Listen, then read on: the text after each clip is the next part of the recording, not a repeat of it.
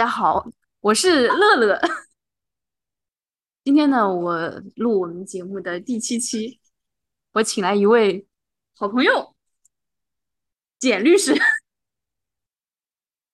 简简，我们请简简来给大家打个招呼。嗯，大家好，我叫简简，然后我是乐乐的好朋友，然后非常开心能够能够来参加简简的 乐乐的节目。嗯嗯，希望没有吓跑他的听众。嗯嗯，虽然本来也没有几个听众。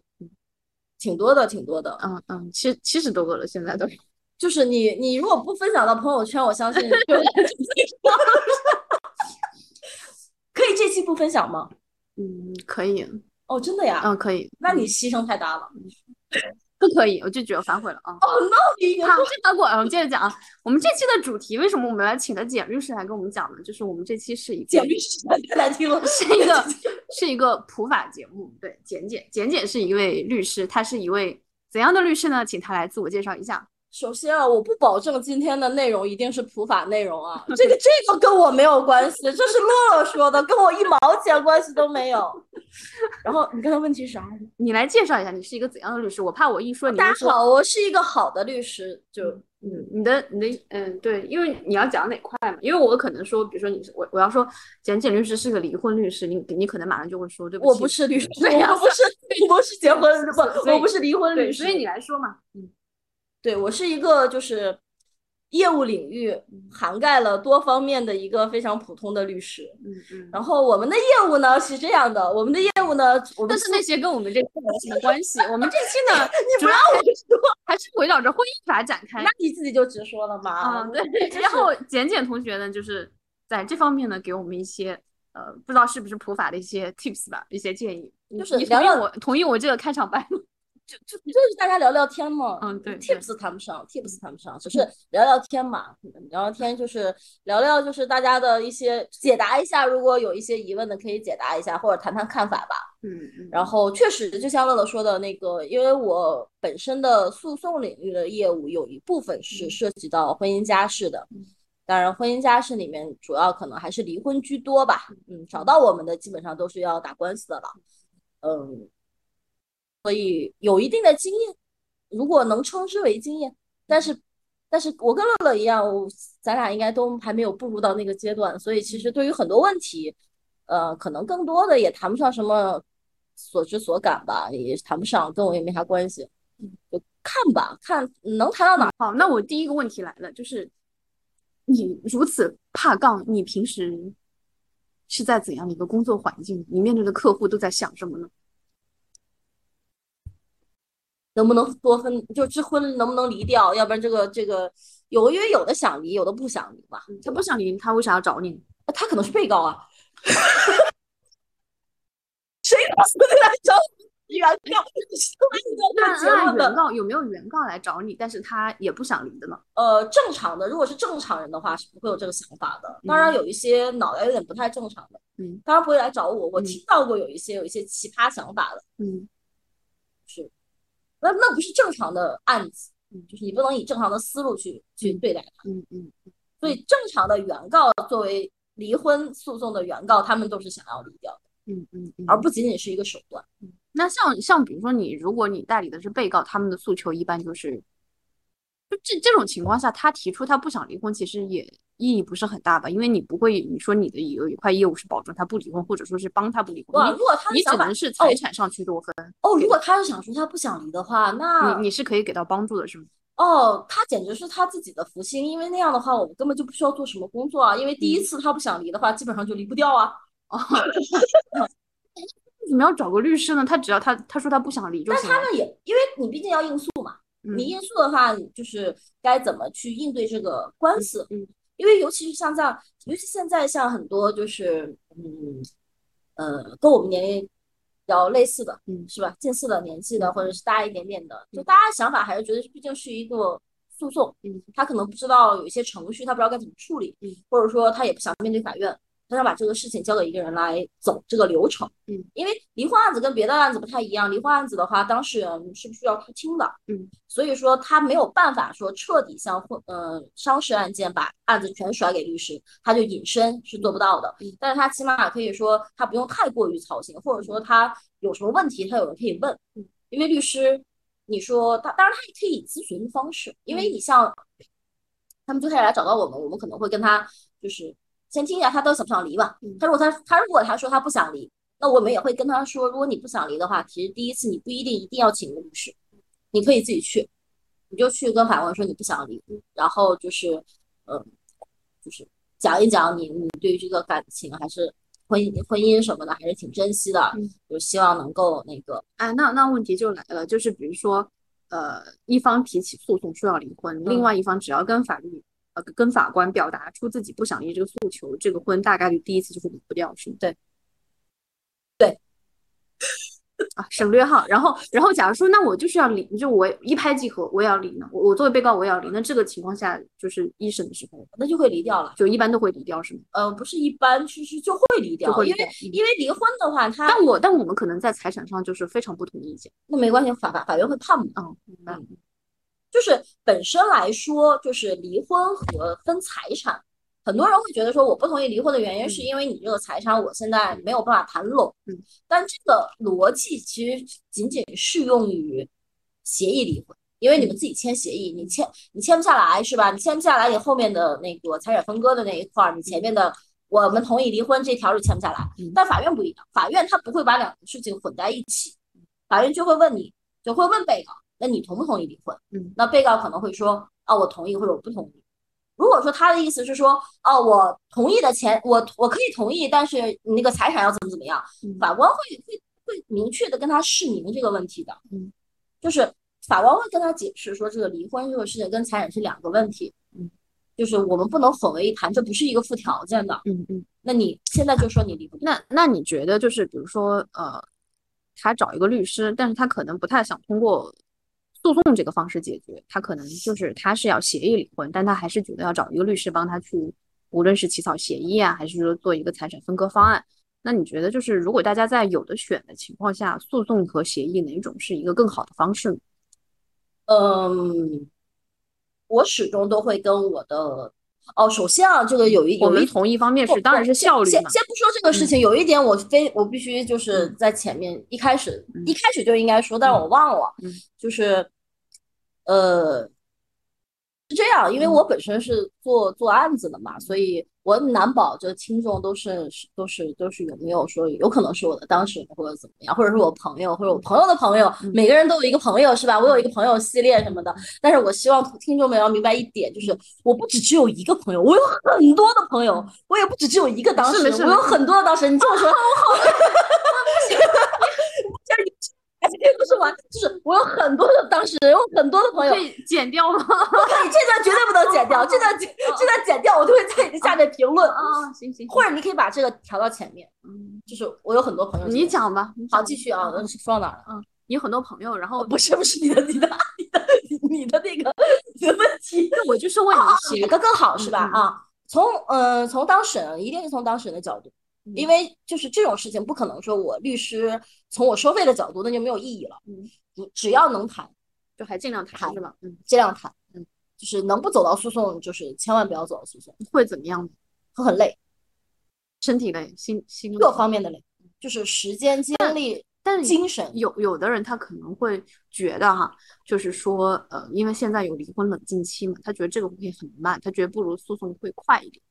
我这么讲吧，就是如果说你们就财产这个事情谈不妥，嗯，谈不妥，如果你们想通过打官司来谈，来来把这个事情解决掉，北京是吧？四城内四四区，一年你们只一年基本上一年能解决，一审能走完，嗯，Good luck，嗯，而且这是在你们财产比较少的情况下，冷静期三十天，嗯，诉讼没个一年半载根本就不可能，尤其是作为原告的那位亲朋好友们，真的是你作为原告，如果被告想拖你，他能一个离婚的案子拖个两年，绝对不是说笑。那他是怎么怎么实现的呢？怎么拖到两年去？呃，首先作为被告，我不同意离婚，嗯，那就一审就拖过去了，一审拖过去，而且这这个时间至少能。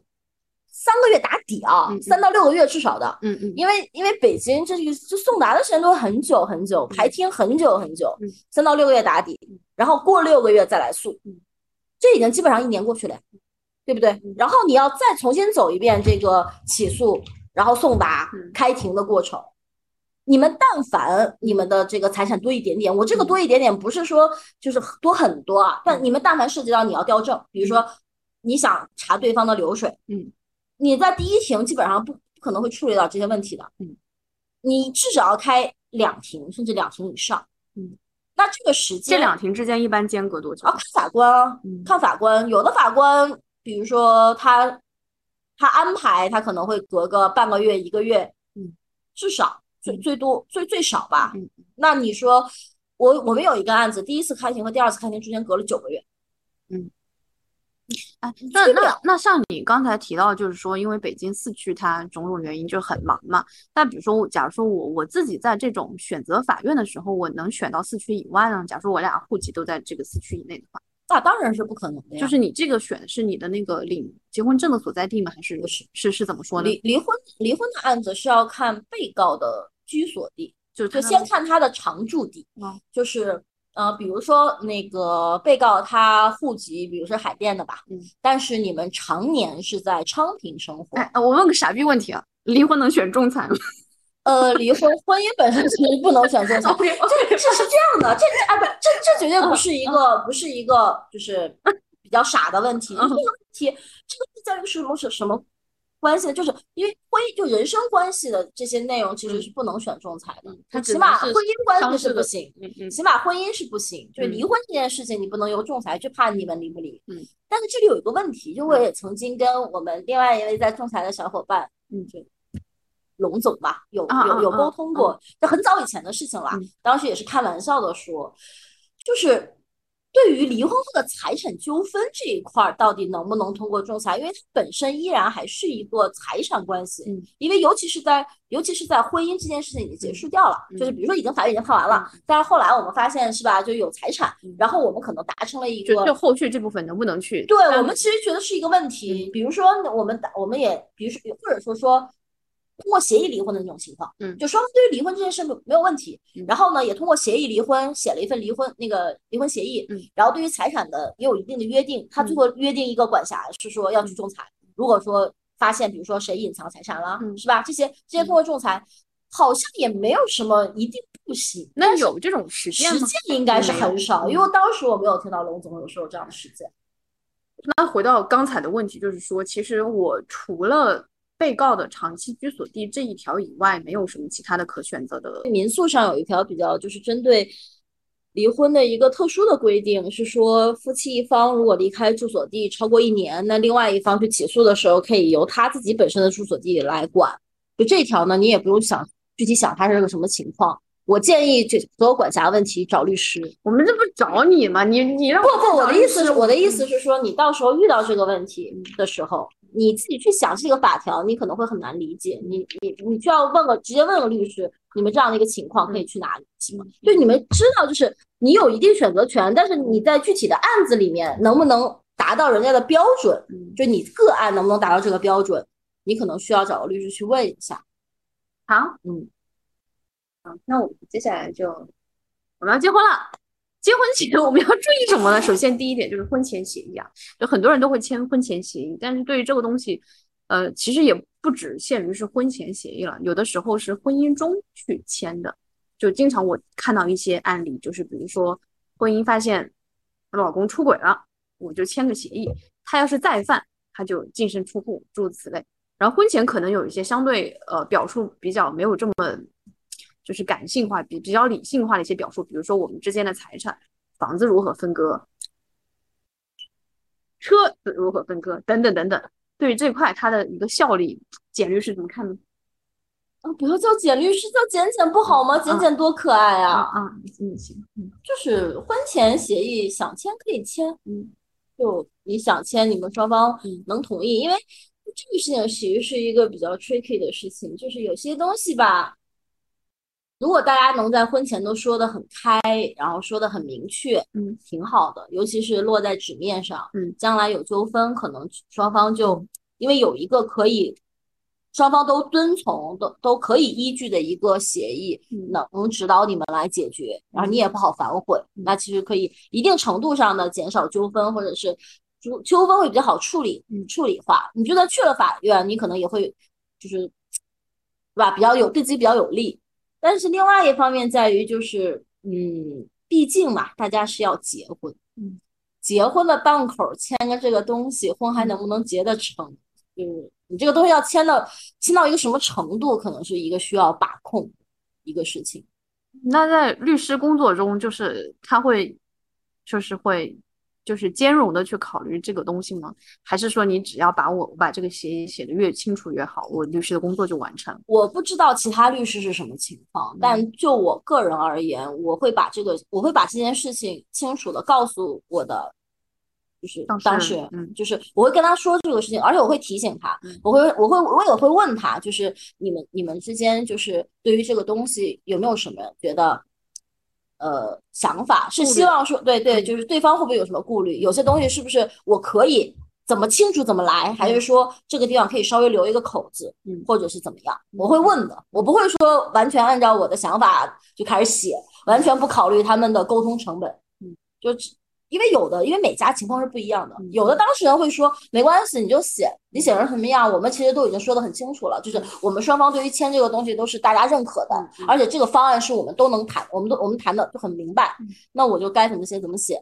那有一些会觉得，嗯，他会他听了我的这个，告诉他这个情况之后，他会考虑一下，他会说，嗯，可能有一些他可能会抓大放小，也有可能就是主要的写，就不用每一条都非得列得非常清楚。而且有的时候甚至是，呃，每个人的诉求有人可能觉得这个东西比较重要，比如说你不能出轨啊，就比较重要，我一定要写进去。哎，那那就要问到，就是像类似于这种对出轨的这种约定，假如说你出轨，就如何如何，房子就都是我的，这种约定它有效率？呃，嗯，这种如果你直接写出轨，然后那个净身出户，就是如果离婚的时候就净身出户，这种以目前的司法实践啊，嗯嗯，目前司法实践没效力。是是完全没效力呢，还是说我其实也会考虑一点点，然后比较倾向于他怎么样？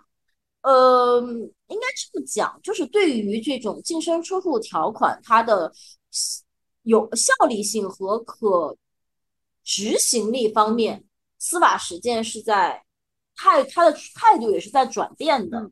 在最早期的时候，其实对于这种条款，在在判决里通常会直接认为它是无效，哎，他这里他的原因是因为限制了离婚自由。呃，我的意思是说，他是说，因为把他和出轨联系起来，才觉得要是把他跟离婚联系起来。还是说，那假如说我的前提不是这样，而是说只要我离婚，我就比如说某一方要净身出户这种约定呢？就是这样的约定也不行，也也不行就是因为就是它跟离婚放到了啊，一起明。白明白。就类似于你，因为你这个样子，当然这个逻辑是什么？实话实讲啊，嗯就这一块儿我也没有想的特别明白。嗯就是他们所谓的离婚自由，其实你你从一一方面会觉得好像没有限制离婚啊，你可以嗯你该离还是可以离呀、嗯但是是有一些判决就会写限制了离婚自由，觉得可能施加了一个非常就是可能不对等啊或者怎么样一个限制吧，就就反正不给，反正就不不照着你的你的判，就这么讲，就不照着你的判。然后现在呢一些情况，对，现在的一些情况是认为说你们可以这么约定，但是它本身是一个道德上的一个约定，那就是没有一个强制力，就没有一个那那不是还是无效吗？这个是不一样的哟。怎么不一样呢？就是这个，就是类似于，就是说，它没有一个法律上的一个约束力，不代表它就没有效。就效力无效这个东西，是对它效力本身的一个否定性认认知。那它对我来说，就是我实际上分到的钱，这个我实际的那结果有区别吗？结果问题，有有区别吗？呃，结果目前来看可能没有区别，但是这种转变，你说将来会不会有所松动，不好说的。哎，那这是一个转变。那那我再问一下啊，就是说，如果是呃这个司法实践对这个净身出户这几个词特别敏感，那比如说我就改成一个，比如说百分之八十归一方，二十就是也还仍然是明显偏向于一方，但它不是净身出户，这种会不会好一点？呃，可以去试试啊。就这种东西，这种东西就一定是实践出真知的东西。嗯嗯，就我会建议什么？嗯，就这其实是我们写协议的一个思路，就是首先我对于这个财产的比例的分，就是比例，我一定不会跟离婚挂钩。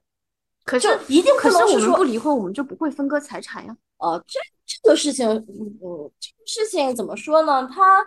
它是一个也没有明确说的那么明晰的一个地方，因为正常情况下你离婚了才能分割，对吧？嗯。但是你说在没有离婚的时候，是不是一定不能分割？也不是完全不能，因为起码目前法律是给了两个设那个或那个除外条件的，一种是那个呃一方有什么转移啊，然后隐藏啊，夫妻财产行为。这是一个可以要求说，还我虽然不要求离婚，但是我要求分割的一个除外条件，以除外情形，它不是条件，情形。另外一个情形就是，可能一方有一个重大的需要，比如说我我生病了，我要用钱治病，但是他就是不给我钱，他钱是他把持的，他就是不给我钱，你也可以要求分割。当然这不一定有用啊，可能判下来你已经病入膏肓了，这也有可能。那那我问一下，就是这种婚内的这种所谓分割，就是其实它就是。你婚姻某一个阶段的一个静态一个时间点，这部分金钱的一个使用权，也不是，它不是。比如我后来我我今天分完，第二天我老公立刻赚了一个亿，我我再拿百分之八十，我我不太可能按照前面那个判决去再拿百分之八十。呃，这看你怎么约吧。这个就是这个东西其实是很挑战的。就这这个这种协议，其实写起来，你将来能能走到哪一步，谁也。我起码我不敢跟我的当事人保证，说我这个协议给你写出来，将来会走到哪，就能不能真的按照你的协议来实现？因为法律其实法律本身可能是一种静态的，但是对它的这种实践本身可能是一种流动的一个会有变化的。我们能做的就是更多的是有一些明显的坑，我肯定要提示你，然后尽可能的在法律，嗯。允许以及可能没有明确禁止的那些领域，我们可以去努力的去构构构造一个，就是一个一个一个约定。那至于说将来那这个约定能不能被法院所认可、所承认，那就就就结论其实还是这个东西还是要有比没有好，那还是要写。就虽然就是很多人可能，因为其实现在很多人会跟你讲，就是你写这个也没用啊什么，但是我们还是要去写哦，因为这个东西可能就是，呃，总体上我认为有肯定比没有强，因为你有你还可以说你到时候无非就是没用嘛，对吧？你不会有什么害处啊，你还可以争一争。你没有，那你没有，你真的就只能 就干瞪眼呀。而且就是说的不好听一点啊，你婚前有的你你你你你你磨一磨，你就签下来了。对你那会儿关系还会儿你签，对你还能签，对是吧？而且到离婚的时候，有些东西就像就像这么说，其实有些事情你也不用非得签个二八，嗯，对吧？你签个六四，嗯，你签个六四，而且你那个之所以六四，你可以有一些东西去修饰嘛。对对对对，是不是把商业机密都说出来？我也好伤的。呃，这条我可以来说，我我我能理解，就是你六四是很容易去修饰的，你就稍微你说什么，还把我这个不是你告诉我的呀，是我好了，这就是我告诉你的。你你不仅想抢走我的商业机密，还要抢走这一块是你来的。你放心，我不想当离婚律师，放心，我这段不能讲，这段不能讲，必须让人家知道这是这是我我我的我的我的那个你的 copyright copyright。那个那个 at 那个 copyright 啊，我 at c c 外面就是协议本身是没有 copyright 这个事情啊，那么就没有嘛？我去别参加这个节目，我要走，我要罢路。喝点水压压惊。我 我要珍惜水资源。嗯，我说到哪里了？就是呃，对，就是你，因为事实上啊，就就是那个民法典实施以后，对于这个对于这个过错的。就是婚姻中过错方的这个范围其实是有一个扩大的，嗯，他加了一个兜底吧，加了一个兜底的这样的一个情况。那以前可能一夜情啊，是吧？一夜情算他是会考虑进去的一个过错吗？不好说，看 法官。就是你你你说是过错，他可能多多少少你总不能他说你总不能说他不是个错儿吧？就是你的感情上你那那我那我这样问吧，就是嗯你觉得比较确定的一些法官会在分割财产的时候拿进去考虑的一些东西是什么？现在吗？嗯，对，就比较有把握的，拿出来一定会有利于你分割财产。家暴、哦，遗弃，你说是这类吗？还是感情上面？就一切我我只要钱，我只看结果嘛，理由就你随便你讲了。家暴还有什么？家暴、遗弃、重婚，遗弃是指就是比如说一方他有一个重大疾病，然后另外一方就这这个其实你要非得说那个非常明确的是什么情形是吧？那怎么解释什么叫遗弃？嗯，法律上只规定了遗弃两个字，因为那这个两就成年人健康成年人之间其实很难讲遗弃。对，嗯，所以这个还是涉及到的，涉及到你怎么去那个定义，就是一定要到那那说假设比如说这个东西法官就是认可了，它能多大程度上有利于我分割呢？综合考虑，那你给个范围，要不没有没有？看法官就特别理理想的情况能到什么程度？没有理想。成年人的世界哪里来的理想就比如说我被家暴，我就被打得快死了，那我能多分多少钱呢？？No idea，你就 讲吧，不会很夸张，真的不会很夸张。就你看到的案例里面多的有多少的？看的案子里面，因为你不太确定他家暴的程度嘛，嗯嗯，就是呃，你说基本上到四六应该就已经很夸张了吧？就四六 哦行，OK，嗯，这个是不是其实也跟他们家里的那个叫什么，就是总的财产额也有关系？就如果他家一共也其实可分的东西也不多，和他家可分的东西盘子很大的话，这个比例是不是也会有一点会考虑进去吧？这个东西，没鼻。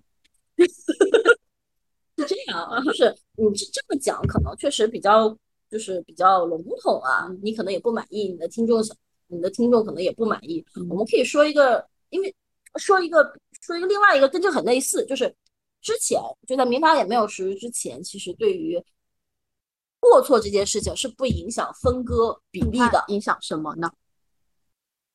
我说完了，不要这么 急。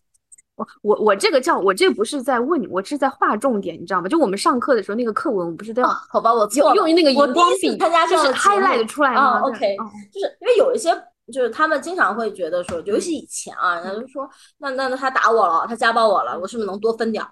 事实上是没有关系的，事实上没有关系的。当然啊，是你法律上没有关系，不代表实践中不判。我也在民法典没有没有说要考虑过错问题，在分财产的时候不考虑，没有说要考虑过错问题的时候，判决中其实有的时候会有，会有，嗯。然后呢，就是那那你说过之前有过错，那怎么惩罚他，或者说怎么怎么保护那个无辜的那一方？有个东西有个东西叫损害赔偿，哦，就有一条是说那个过错方其实是需就是无过错方是可以请求那你损害等于说赔偿的你。是要再额外提一个诉出来？呃，没关系，就是加一个诉求嘛，哦，他不用单诉，他可以在离婚后一起诉。但是我们就说离婚赔偿这件事情，嗯能赔多少钱的事情。嗯，我大概是在两年以前吧，疫情以前，疫情以前的时候，我做过一次检索。当时是因为有一个有一个人问，我就做了一下北京这个地区的检索，以当时能够查到的这个损害赔偿的额度，嗯，当然也有情形不一样啊，可能有家暴的是吧？有有有出轨的，有那种一夜情的，有生孩子的，什么的都有是吧？呃，普遍一到五万。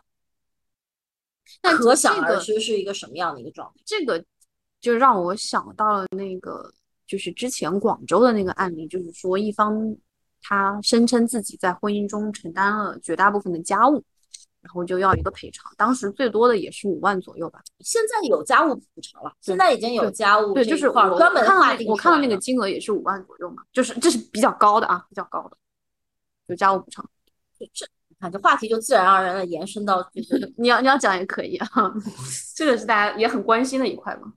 这种东西，哎，其实这种东西，咱实话实说，就看法官了。嗯，因为法律其实已经把自由裁量这个这个怎么说？你虽然是看法官哈，但是如果你跟我讲，就现在的时间，它就是一万到五万，其实哎，那还区别不大那还不如找个保姆嘞。那对我区别就是这部分，你法官你随便裁量，可能我就知道这里可能有一个钱，但我我也不太关心那个判决是多少，因为一万和五万真的不差很多，你就随便判就行了。我也你判多判少，我也不会去找你，反正就这么回事儿。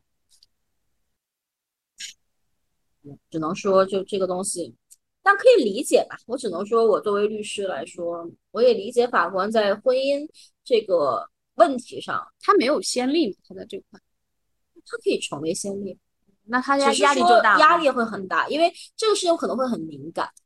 对，而且公检法体系里面的人，他一定是比律师更敏感的。谨小慎微吧，对，谨小慎微。对。那现在民法典不就是改？改了以后，就是这块就会，它就是作为一个分割上去会，他这个层面就不需要再额外去多一个诉，是你说哪个？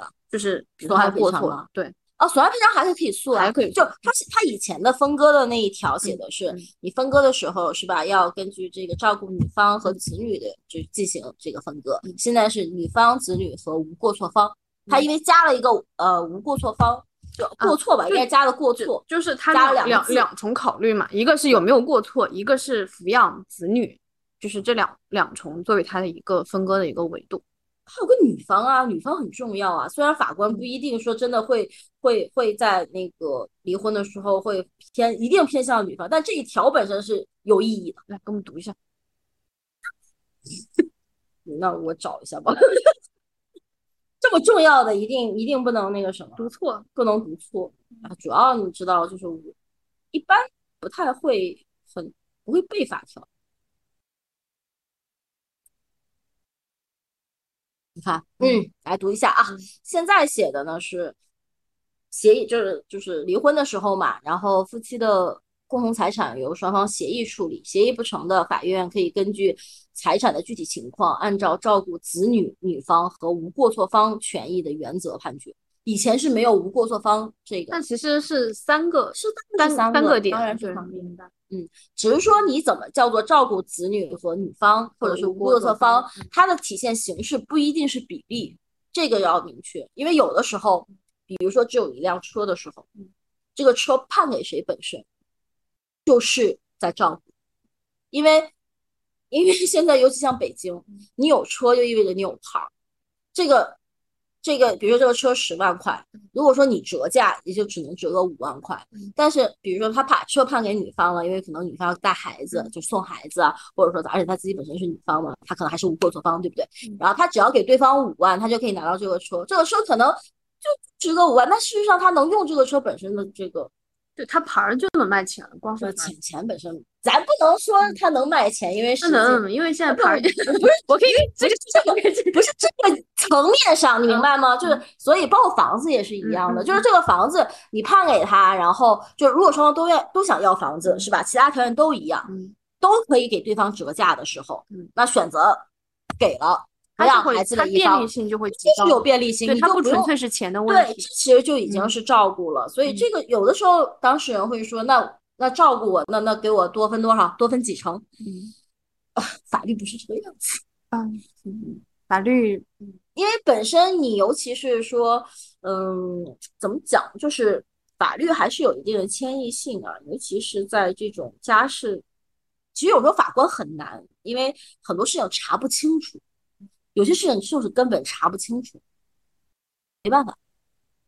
那我再问你一个问题啊，就是因为 提到协议了嘛，就顺顺便问一下，就是呃，这个问题我们之前也讨论讨论过，但只讨论到一半，就我就接着问，就是之前我问过你，就是说很多人他那个房子他在没有还完房贷的时候，他说他不能去在上面再加一个名字，就是转移给另外一方，他是婚前买的。那于是就有一些人他想到了一个办法，就我现在做一个公证，就这种方法有效吗？这个公证公证啥呀？就是这个房子的一个份额嗯讲的一个东西。呃，对内是没问题。就是如果说，如果说就是你说的是男方，呃，我在就是我我的意思是男方婚前有一嗯套房子，然后他嗯可能首付是他自己付的嗯，然后呢，可能还在还着贷款，嗯因为还着贷款就意味着一定是有有房贷有抵押嘛嗯，有抵押，所以呢，现在可能银行不同意上面加名儿，然后呢，现在他马上跟女方结婚了，然后他们两个呢关系比较好，意思就是说啊，这房子算我们俩共同的嗯，然后因为本来婚后就要一起还贷嘛嗯，所以双方的意思是说这个房子我们都认可是我们共同的嗯，然后他们想就这个事情写一个类似于财产的一个约定，然后这并呢并且拿到公证处去公证一下，没有问题。你如果是这样的话，你将来如果说到离婚的时候去分的话，肯定会按照共同财产来认定的，会按照共同财产来认定。当然啊，就这里有一个小小的问题在于什么呢？就是就是离婚分割的时候，他那个因为共同财产，因为本身是一个呃共同共有的状态，共同共有的状态，它其实就不是说双方一定是五五开。嗯，你说有没有可能说你分的时候，毕竟人家一开始的时候拿的比较多嘛，嗯首付都是人家拿的。你说稍微多分一点点，不是完全没有可能性啊。当然，这个跟很多很多因素有关系。嗯我只是提这么提示这么一点点，但肯定你签肯定比不签强。那我你不签，你就只能分增值了那我在那啊，个只能分还贷部分的贷款和增值，那就明白。那假如说我在这个公证的时候，我就约定的份也可以啊就会好。啊，那没问题啊。嗯你那你直接约成你们就是按份共有，每人百分之五十不就好了所？以其实这个公证它是可以完美替代掉在房本身这件事情跟公证没有关系，嗯是协议本身那我有协议我不公证也是一样的一，样的。所以其实我就不用去公证，他就 额外花花我一点钱，就是这个公证的好处在于，嗯公证本身，公证解决的是证据的证明力问题，是它就可以证据的真实性。就是他就不能说啊，这不是我签的嗯啊，这是你威胁我的，嗯，你这就没有意义了，因为你去公证就可以把这些问题都割舍掉。这个事情本身不是一个说只有公证了协议才有效，不公证协议就哎没效。那你在实践中就是遇到这种我婚前签个协议，然后一方跳出来说这不是我签的这种多吗？不多，就是一般人不会这么去讲，是吗？你可以讲，但又又怎样呢？也不会，也不太会采信。你证据，你说你是被胁迫的证据是什么？那或者说也不是被胁迫，就是他模仿我笔记。那去鉴定啊，嗯你去申请鉴定，就是这种事情大概率，你可以你想怎么说都行，故事谁不会编啊？故事谁不会讲？嗯，但是你双方都讲故事，法所官以，所以呢，我觉得公证其实，嗯，意义没有那么大，而且它还会额外有一些经济上的一些，因为公证要花钱嘛。嗯，我觉得这个事情看嗯。看看看当事人的意愿，因为公证确实能解决掉很多问题嘛，对吧？而且你这个协议，公证处会留存一份的，你也不用担心这个协议在他手里，或者他哪天给他偷走了，然后给撕了，啊，对不对？对对就是对你你就彻底省省心，嗯，而且而且就当一个东西它没有办法被辩驳的时候，他就不会辩驳了，我就省事儿了。有可能人家都同意这么分了，而不会去采用任何他能用的手段去 challenge 这个东西，嗯。给你带来很多纠纷。嗯。所以这个只要是你经济能力 OK 是吧？然后你们愿意去做，能配合去做，嗯，我觉得它是一种形式，嗯，然后这种形式其实它会有一些约，它那种约束力其实是就不是那种法律上的那种约束，而是一种你已经知道这个事情就是这个样子，不要轻易去挑战它。就像我们包括其实商事领域也是一样的，对不对？就是我们写协议。不是为了说我们把违约条款写得非常清楚，其实不是为了说我将来就是为了要拿这个违约条款去追责，是希望说有了这个东西在前，他就不就不要违约嗯，违约对谁都不好。它其实是还是一个能从根源性，就是但商事和民事还是不一样，因为大家主体的那个 理性的程度就会差很多。所以需要需要双方都提前建立嘛。嗯，就是如果说真的他们就已经要写协议，尤其是有一方还去找了律师问这个事情，我相信，嗯、他们本身对于这个会有一个更好的一个认识，嗯而且实事实上，我觉得，嗯。慢慢对，就是大家对于这个婚前写的东西的这个接受度也会高一些。以前可能会觉得为什么要写这个，很伤感情很。伤感情，嗯很伤感情。但现在可能慢慢的，大家也都觉得，也也可能是因为现在离婚这件事情因为被大家的接受度高了，嗯会觉得说，反正这这大家也都能接受离婚了，那你婚前写写有什么不好呢？这都是解决问题的一种方式嘛。我觉得而且大家现在确实涉及到的金额会高，以前你说白了你分也没有什么可分的，现在一结婚成本不低，嗯，就还是有必要去做个约定。那我就说到房子啊，我就再问你啊，就其实房子如果是婚前买的话，那分歧不会特别多，就无非就是婚前这部分怎么样，这个大家都还有一个共识在。就假如说是呃婚后买了一个房子，但其中一部分呢，它就是由一方的父母出的钱，它中间可能是父母直接打到那个账上也好，也可能是转了一手打到这个其中一方的，然后又打到那个房地产商的账上也好，anyway，反正就是父母的一个重大的一个资金来源。这个呢？就是有没有一种可能，就是父母后来就是说以赠与的一个名义或者什么名义，就是说他要把这部分钱追回去，这个不是你们婚内的一个财产，他有可能会要求追，但他要求追的理由一定不是赠赠就追不回来了，嗯，他的理由一定是借贷，嗯，而这个事情现在在现在当今社会应该正在频繁的发生，嗯，就是还是呃有挺高的一个风险，可以这么讲吗？对谁？就是对另外一方这么讲，对双方其实都是，对双方都是风险。我我觉得，嗯，对双方不太一样，就是因为对于这个，就是对其中一方来说啊，就是对于这个所谓父母的借贷方来说啊，这个婚前他们俩首先是有一个合意的，就如果他们俩明确就说我这个就是父母借的，那就好说了。但如果他说这个就是，但这是借的，是不是你没有站在父母的角度？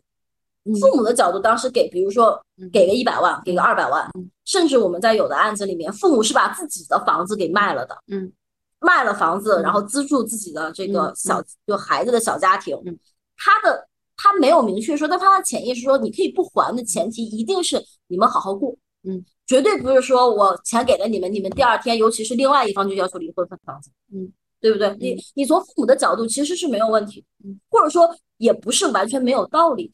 就他他本身他之所以愿意资助，不是说他当然他本身不是一种投资行为。你说投资，我觉得有点过了，但他一定是希望你们能好好过。所以，哎，那就像你这样说的话，那比如说他们后面在分的时候啊，他是他其实不太要求当时有一个所谓的借贷协议，就只是仅仅仅是口头，其实父母仍然可以说我这就是借的，他没有什么太多举证的压力在这里面。哦，他的压力可大了。嗯，他要，因为你要知道，就是这件事情在司法实践也是没有一个统一的，没有一个统一的这个裁判的一个说，就怎么判都有。嗯，因为因为父母，因为这种情况下一定是父母提提一个诉讼。嗯嗯，对，他要求你们俩人还我钱，对吧？所以他其实是举证方，他得证明借贷关系存在的。嗯，那对于说。就是一般来说，可能他仅仅拿出这个流水不不够，其实是不够的呀。嗯，你怎么说呢？不是赠与啊？嗯，对啊，你你说不了，因为另外一方可能说是赠与。那通常就像你说的这个，就是像他能够这个父母能够要回来的情况下，他们是做了什么？可能也没做什么，看法官判呗。就是这就是很无奈的时候，因为这个我们也是能看到一些怎么讲。其实这个我当然我没有做过全。全国性的统计啊，我也只是有时候可能会看到看看相关的一些那个例子，而且有时候能爆出来，就是能够被报道出来的，或者说做宣传出来的案子，它其实并不代表说一定大家都是这么判的。早些年间其实这种情况大部分都要不回，一是认为是赠。这些年间，你你会发现，你会发现什么？就或者我会发现什么？最就早些年间那些爆出来的例子，都是说啊，你没有没有办法能够证明他是。因为因为我自己的一个感觉啊，就是你说他借贷是有点牵强的，就是他跟他自己的子女这这块显然不是借贷。那是他自己子女这一块啊，就是因为你借贷，你当然是在婚内是借贷，就是借贷，你不能因为离婚这一瞬间，他这个关系就性质就变了，就从借贷变成是一啊。当然这我认同你说的，因为这个东西你不能说他今天是赠与，明天是借贷，就很奇怪。但他本身可能是一个附条件的赠与啊，那是我想，嗯，这个条件是你们俩好好过日子，不离婚。对呀，就是好好过日子，他只是说这个事情可能没有没有说开。但但这里仍然有一个分割，但是这个这个人家有道理啊，就是。当你们离婚的时候，对我儿子还是赠与，但是对另外一个人就是借贷。对，就这么讲吧。就是如果说他真的说你们还，那事实上对于父母来说，是吧？这个债是就对于对于那两小两口来说，那是个共同债务。嗯嗯嗯。就是，所以你要还，你要让另外一方还，也就是还一半。当然，很多父母是我能拿回来那一半也行。对他，其实另外一半其实实际上他们中间没有一个实际上的还还还钱的动作嘛。是是是这样的。嗯，因为所以说这个事情其实你你我这个和和彩礼就是很像，彩礼其实也是一个。附条件赠，附条件赠与不好听，你可是要好好听课。那要那要怎么讲呢？呃，你可以说附条附什么条件？结婚。应该是，嗯，它本身其实是一个附解除条件的赠，就是如果你不结，那这个我要收回来，而不是说你结我再给，结再给就有点不好听，而且一般都是先给嘛。因为彩礼其实都是先给了，对吧？你们去结嘛，然后你如果你认为这是一个你必须结婚我还赠与，其实这个顺序也有点那个什么，而且听上去感觉啊，那那那。不要粉心 太平了，我们都都打打官司了，所不，所以说他我，所以说我们会认为他是一个附解除条件的赠与，就是你们好好过，这个一直都是延续的。哎，对我有这个赠与的意思，而且一直都在。嗯但是如果你们离了，离了，那就解除了。哎，可是这个就有一点那个啊，不，没没没没结，不是就离了也不算。对对对，没没了当然不算，这跟彩礼的退回这个是情况是不一样的。那你没结我才说那种显而易见的，就是。所谓的骗彩礼行为，就比如说我接了一个月我就要离，然后之前我要了一笔巨额彩礼，你你你怎么去定义？那就没有办法。我觉得。我觉得如果你你你怎你有什么证据证明他就是为了彩礼而证证明证明不了？那对呀，就一个月感情破裂是完全有可能。对呀，所以那但是啊，现在有一个思路，有一个思路，如果你真的有证据证明。你去告诈骗吧。啊，对，那是你让他把这俩人扔进去好了，好像貌似真的有这样的。这种有的，这种有的。对，我觉得与其你在那分析他到底能适用，就是 适用这个民法领域的，我来找刑法好了，不如直接求助刑法，可能短平快更简单。刑法是对，就是对吧？就是有有有警察刑法刑法有些可能不是结婚，他仅仅是就杀猪盘嘛，他以谈恋爱的名义骗了很多钱嘛。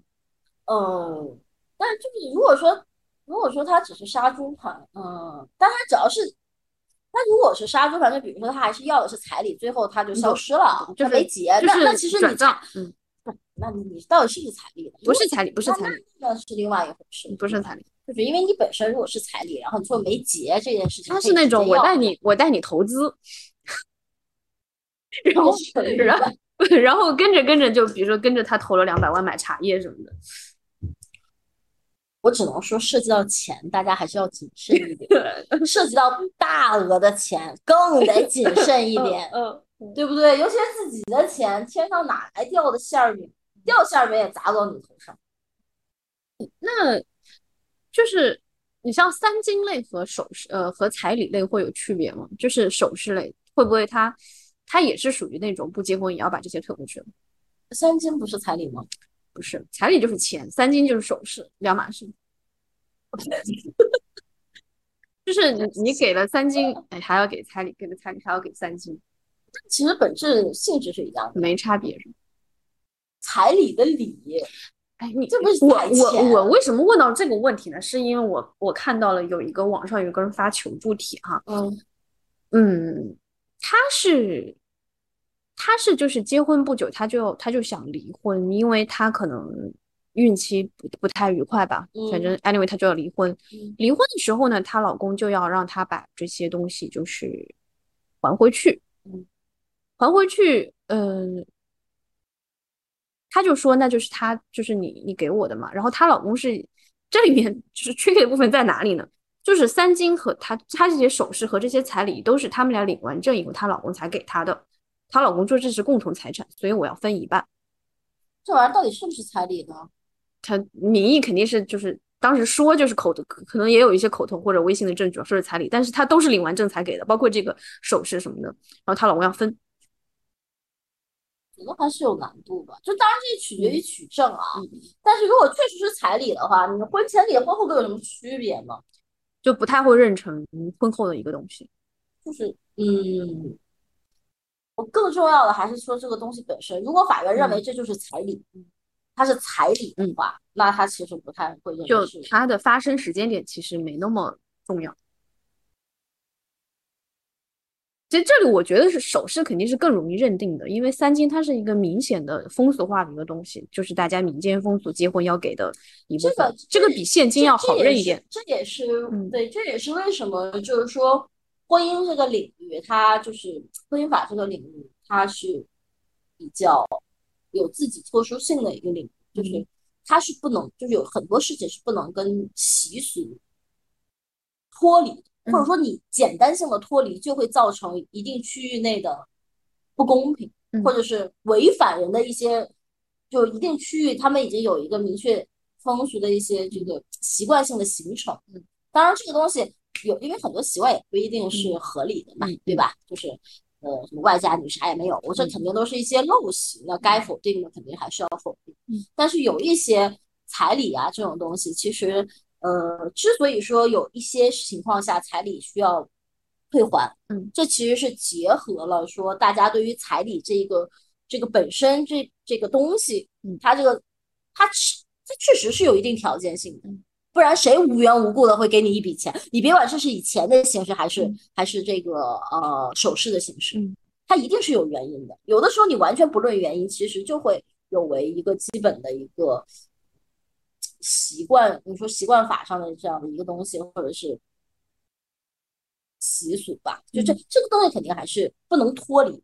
一旦脱离，其实是会有一些问题。反正。你你们说的那个，我觉得大概率想要回来，应该是比较，就尤其是如果说微信里面什么有一些证据证明这这个地方，你肯定是要给彩礼的呀，对吧？就尤其是有尤其是有一些地方，人家本来就是肯定是要给彩礼的，那你你说这个东西不是彩礼，那你告诉我你彩礼给了什么？你不可能说没给彩礼把人家姑娘迎娶回去的吧？嗯，那你说你给了什么？嗯，证据在哪里？嗯。那像他这个案子，就是显然就是他，呃，首饰这部分会比他现金那部分要更好去说一点，因为首饰是一个很实在的东西，但是现金你可以理解成就是一个日常的转账，有点难讲。哦，但是但是这彩礼，那讲吧，咱就是一般概念中，彩礼肯定是要给钱的呀。嗯，对吧？对。那你钱给哪去了？那就没给，就就我们就是。就是不一样的烟火，所以我的意思就是说，如果说你还有一些基本性的证据，是吧？就是你这个，你，所以我们以后在转账的时候，彩礼就要写备注，这是彩礼，对吧？是，OK，又有一个结论，需要需要需要写，对，就是不管什么转账，其实都应该写，嗯，就是一定要充分用好转账的时候的备注，这个，这很关键，是吧？你比给别人借款的时候，你你借款。写上借款，然后给别人钱的时候，还人家钱的时候，想要还款，这其实都是很关键的。这其实这其实也不仅仅是婚姻中的问题，是吧？所以这个其实跟我觉得你在任何领域，商事领域都都应该写。经常有的时候会不仅是离婚的案子啊，包括有一些合同，就是买卖房屋啊，或者说是就甚至有一些公司他们的账就乱七八糟，问他这笔钱什么不知道，那笔钱往来账全部写往来账。嗯什么往来账？哪儿来那么多往来账？就很崩溃。所以你这个提议其实非常好，要写。那我们就开始聊一聊，我们结完婚了，接下来我们就要开始进入了甜蜜的婚姻状态。这个时候，我想转移财产。你觉得这个前后搭吗？我进入了一个甜蜜的状态，然后我要转移财产，就是太开心了嘛，就得搞点事情。对吧？就就像你一样，开心的不得了，然后我就就得搞点事情。对，就是因为其实看到很多他会讲，呃，转移财产，就是转移财产这种，就我自己的一个感觉啊，就是比如说你真的到离婚的时候啊，我我就要求去调流水，那我发现他就有大笔的现金的流出，这个东西我有可能追回来吗？就比如说他转给他妈，我知道那个下落在哪。如果你有充分的证据，有比如说他给他妈转了一笔十万，嗯，有证据，嗯嗯，有可能能要回来。但这个要回来可能不是直接管他妈要十万，就他自己少分。对，一般是以这种形式，因为你把找他妈要，人家法官会让你另诉，不，法官会让你另诉，嗯嗯，就很麻烦，你知道吧？所以这种的话，有可能会在分的时候直接给他折折掉，嗯，就相当于就当做这个。这十万，那你应该给的，你你这十万，因为相当于在那个呃转的那一方掌控嘛，那你就给应该给他多分五万，你就正常分就好了，你就给人家就好了，我不管这个钱你转哪里去。嗯，你说的这个问题其实不是最核心或者最困难的问题，最核心、最困难的问题是你很难找不到。找。那这个东西又是一个两方，就看你站在哪一方。就是你站在有钱想转的那一方，其实他的困难点在于说是他转不出去，很难不留痕迹的 转出去。但是你站在那个想要查对方的时候，你查起来可能也会比较困难。嗯，那你总归是要有一个，就是这个东西它是有一个，就是对哪方更困难一点的。嗯，这个。你很难讲，不会这么讲吧？嗯，就之所以说你不留痕迹的转出去很困难的原因在于说，尤其像钱吧，嗯，它只要是转账，嗯，它就有痕迹。对，但是有一种方法很好，很好，很好规避这个问题，嗯，全用现金啊，对吧？嗯，你全用现金，你的来源就用现金，你怎么花都没人管你，对吧？你不要用自己，我们这我们这样教别人好吗？就这，我们不是教，我们是让他们防微杜渐。哦，对对对，不是教，不好意思啊，对吧？不是教啊，就比如说才比如说，假如说说啊，就是假如说我老公知道我月入百万，但是到分的时候发现我都没有钱，去哪里查也查不到，我就说我都花了，我都用现金的方式我消费了。哦，那肯定不行，不行了，你暴露了，你真月入百万，你傻，你肯定说我没有月入百万，我只有月入十万。但是如果对方其实明显的知道你的那个收入水平，但是一知道。嗯，假设嘛，假设他知道我有很多钱，我我吹的，我平时跟他吹牛逼的，我说我很有钱，那没关系啊，你就是跟法官说我没有啊，我没有月入月入那个一百万，我就是跟他吹牛啊，我这你看我流水我只有十万，那那那这样，那假设就是说，其实因为有些人的财他是藏不住的，他就是全世界的人都知道他有钱，他是个上市公司的老板，那这个时候你知道有多少上市公司的老板是那个老赖吗？对，那他的钱呢？Who knows？转移转移海外了吧？可能对，这就是转，就是需要。那没法弄，转移海外的你查不着，查不着法院就分不了。嗯，这一样的，就就是海外。哦，这上这些真实性不负责啊！就是 我们可没说上市公司的老板欠钱啊，就这个 你这个东西剪掉，整整趴剪掉。不不不，拒绝。不整整趴是这样的，就是。法院能分的，他一定得是有证据的。不管这个证据，这证据你得他他得首先存在。我我的我的意思是，他存在一个这个人收入高的证据，但是不存在一个人现在手上有钱的证据。你就查他账，发现他已经没钱了。虽然我知道他月入百万，那你得知你你你知道他月入百万这个证据是什么吗？就比如说，他首先他的。假如说我他的银行流水啊，就他有这么多进啊，嗯，他有这么多进，但是他可能通过现金什么方式全出去了，那不可能啊？为什么呢？你如果说有这个进，嗯，他就一定有出啊，就出就是我都取现了啊，取现这也是痕迹，法官就会问你这钱去哪了？我花了，花哪了？要你你一千块钱好打赏美女主播哦，那这就是就是你这不就出来了吗？对不对？你这不就出来了？那人你那我就要要死我就。就得找主播要就，你能不能找主播要？法官不管。但是如果说你这个你这个处分没有得到对方的同意，你就要分一半给人家，就是一个大额的，大额法官一定会要的，一定会问的，就是这种我的这种花天酒地的消费，我就一定要再吐出一半来，就是得得看程度，得看程度，因为因为这么讲吧，人家有钱人是吧？人家。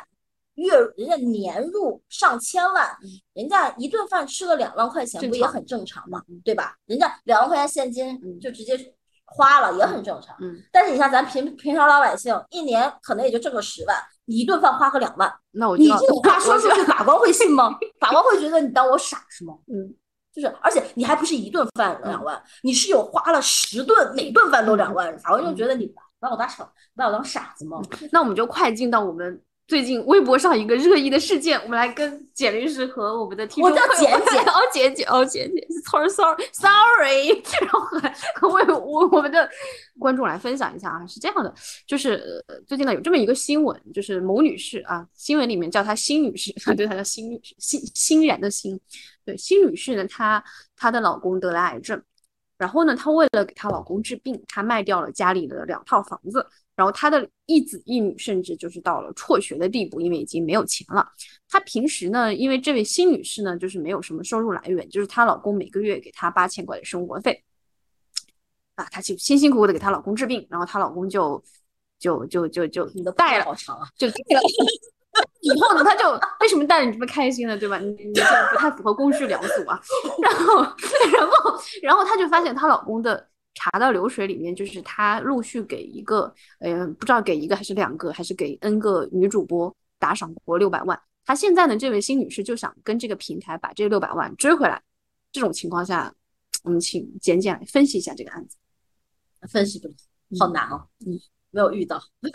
遇到，你现在遇到了。我我我现在来找简律师来。对，我叫简简，我再来说一遍，你到底是从哪里来到 这个 title？我什么时候我我什么时候说过我叫简律师？啊，简简，简简，sorry，简简，简简。嗯，有这个事情，其实从你就是从人人人的一个本本身的一个感情上，感觉好像女方挺挺惨的嘛。就是新新女士是吧？嗯，新女士挺惨的，好像应该支持。嗯，啊，那这事情本身是个比较复杂的事情。嗯，因为打赏这个东西啊，当然现在因为打赏而闹出的很多纠纷也层出不不穷吧。嗯，更多的可能还是未成年人之类的。嗯，但是你说他们之间，首先其实从法律的角度需要分析的是，她老公跟这个打赏这件事，就是她花钱这个打赏，嗯，他跟平台，因为他的钱应该是直接打到平台吧？对。它跟平台本身是个什么关系？嗯，对吧？它跟平台到底是一个服务关系，还是一个赠与关系，还是有一些权色关系，是吧？啊，那可能是跟主播哈，嗯，那那是其实是很复杂的，嗯，那他本身头脑很头脑也很清楚，他就打了，那这本身你说他怎么要回来？嗯，他这里无非他的他的一个毛病在于说他这个钱他使用的是夫妻共同财产，嗯。他没有，就像你刚才说的嘛，就是我一顿饭花了十万块钱，那我老婆可能就不开心。嗯，对，嗯嗯。但是对，所以说，当然，尤其他涉及到六百万这样的一个金额，那是个正常的人，是个正常的女性，就尤其他还做了这么多，他去卖房子什么的，他的老婆肯定不同意，绝对不会同意说，哦，我老公花六百万去打赏一一。某一个或者某几个漂亮的女主播肯定不同意嘛？那那在这种情况下，他对于这一块的这个无权的，他肯他的处分肯定是无权的，嗯，对吧？你你是要你想要回来，OK？那如果以这个理由去要的话，我觉得还是有一定的这个被支持的这样的一个说法律依据，应该也是有的。嗯，那这里面可能我会想到还有一个另外一个问题，就是呃，你要回来，这个案子里可能还不是那么明显，因为。这个服务对价哈，我姑且认为它是一个服务吧，服务类的一个合同，它本身没有一个明确的对价，嗯，因为其实它这个合同上是没有，是这个价格是由这个。打赏那一方，他任意去付的，对他也可以不付，他可以对，他不付，他其实也可以享受这个服务，享受跳舞啊。但他可能没有办法听，就是享受那个女主播说哥哥什么什么什么哥哥，就念他的名字，念他名字，或者是给某个哥哥具体的一个单独的跳 一对跳一支舞。那你看他肯定，我相信这个金额应该有一些特殊的服务吧？那这个服务是不是他有服务了？那你说这个是不是应该有？相应的对价呢？那这当然，这个对价可能你认为是一个夫妻共同债务，好像有点夸张。只能可能只能从这个这个这个层面上去规避这个问题。是不是？其实我们想到他最理想的情况，也就是要一半回来，最最理想。嗯，是这样的，因为，唉。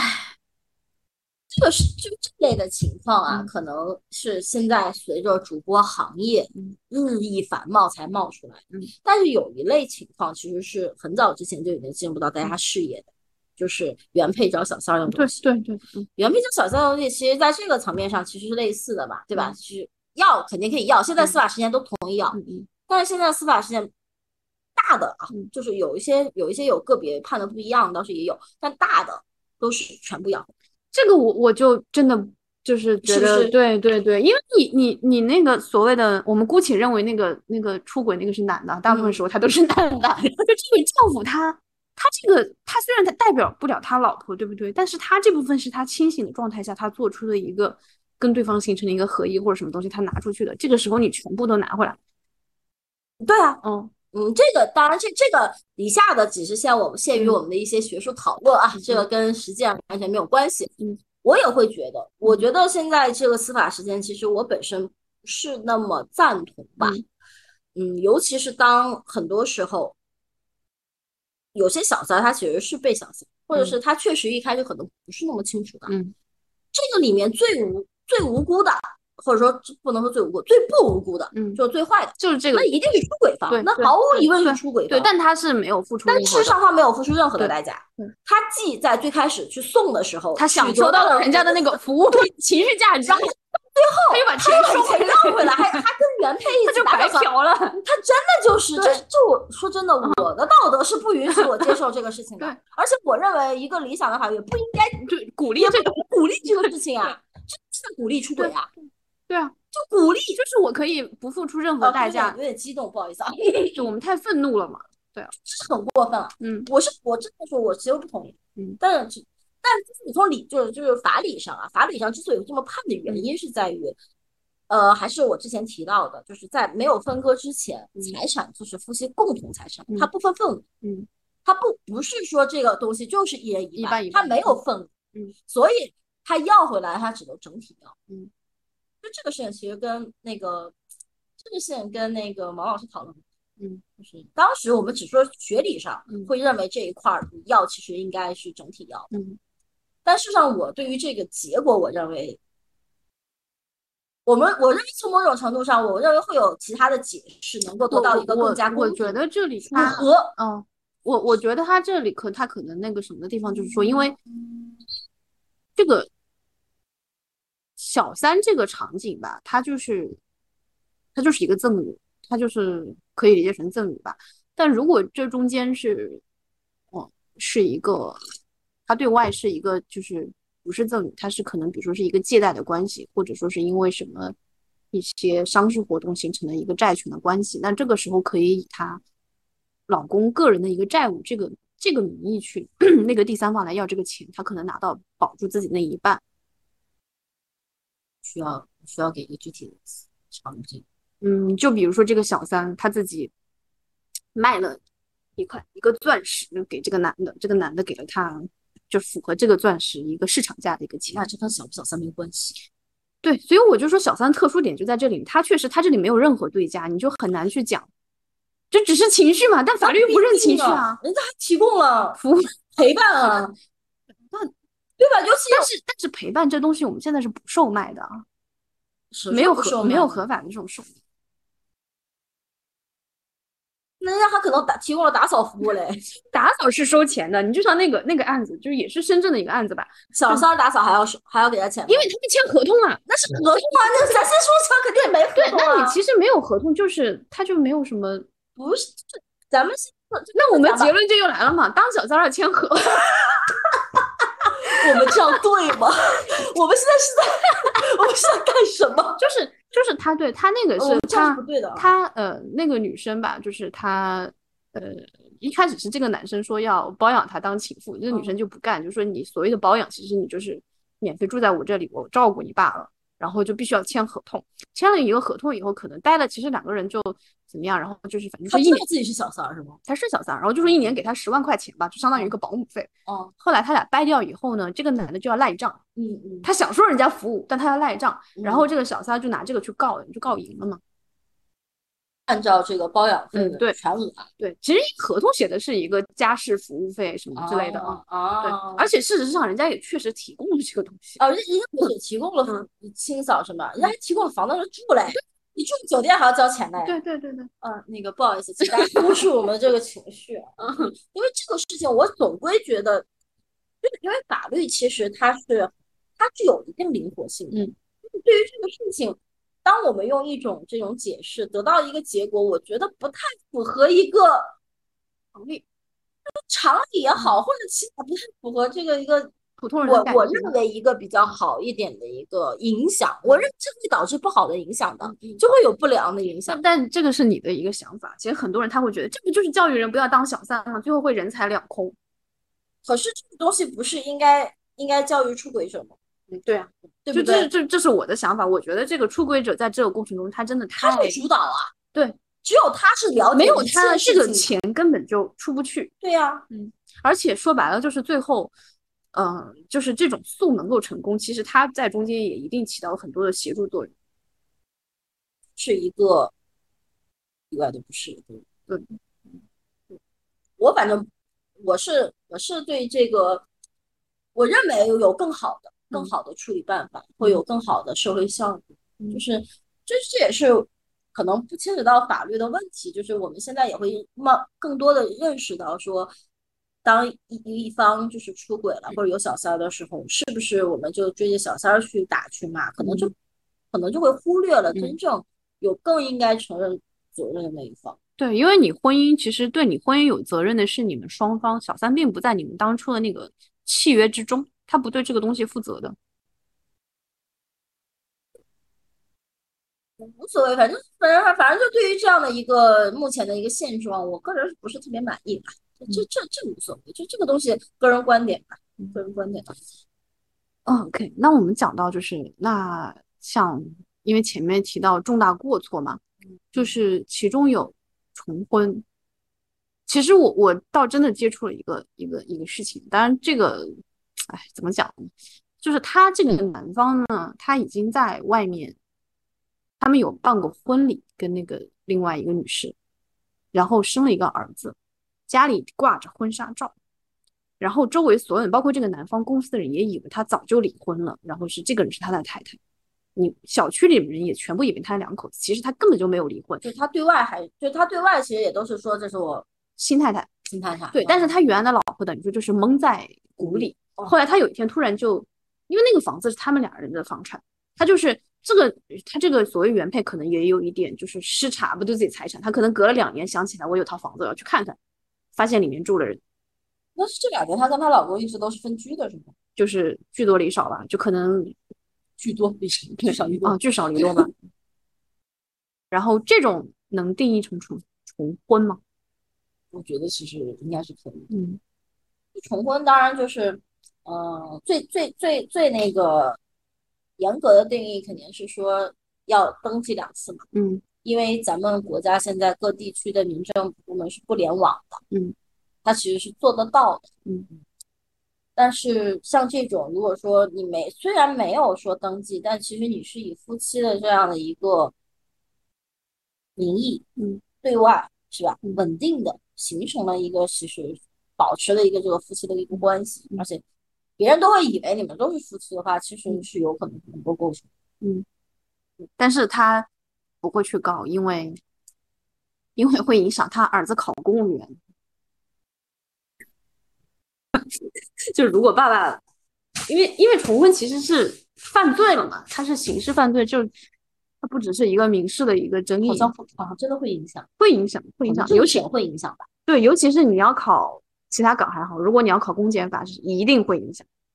所以，就比如说我们法律从业者，就他就为了儿子未来，至少不要把法律这条路堵死了，可能就放弃了。说他就，可以可以离婚嘛？离婚，然后说不说他重婚，说他同居就好了。这个其实是你心理上的一个问题，就是你你说不是心理上的问题，就是你你再去你你自己不去。没有没有，我的意思是说。就是如果你没有儿子，你不只可以让这个男的没有钱，你还可以让他进监狱。也不是儿子，是没有孩啊，没有孩子，对对，没有孩子。你你的至少你的你在这中间情感上受到损伤，就你看到他进监狱，你就能得到补偿啊。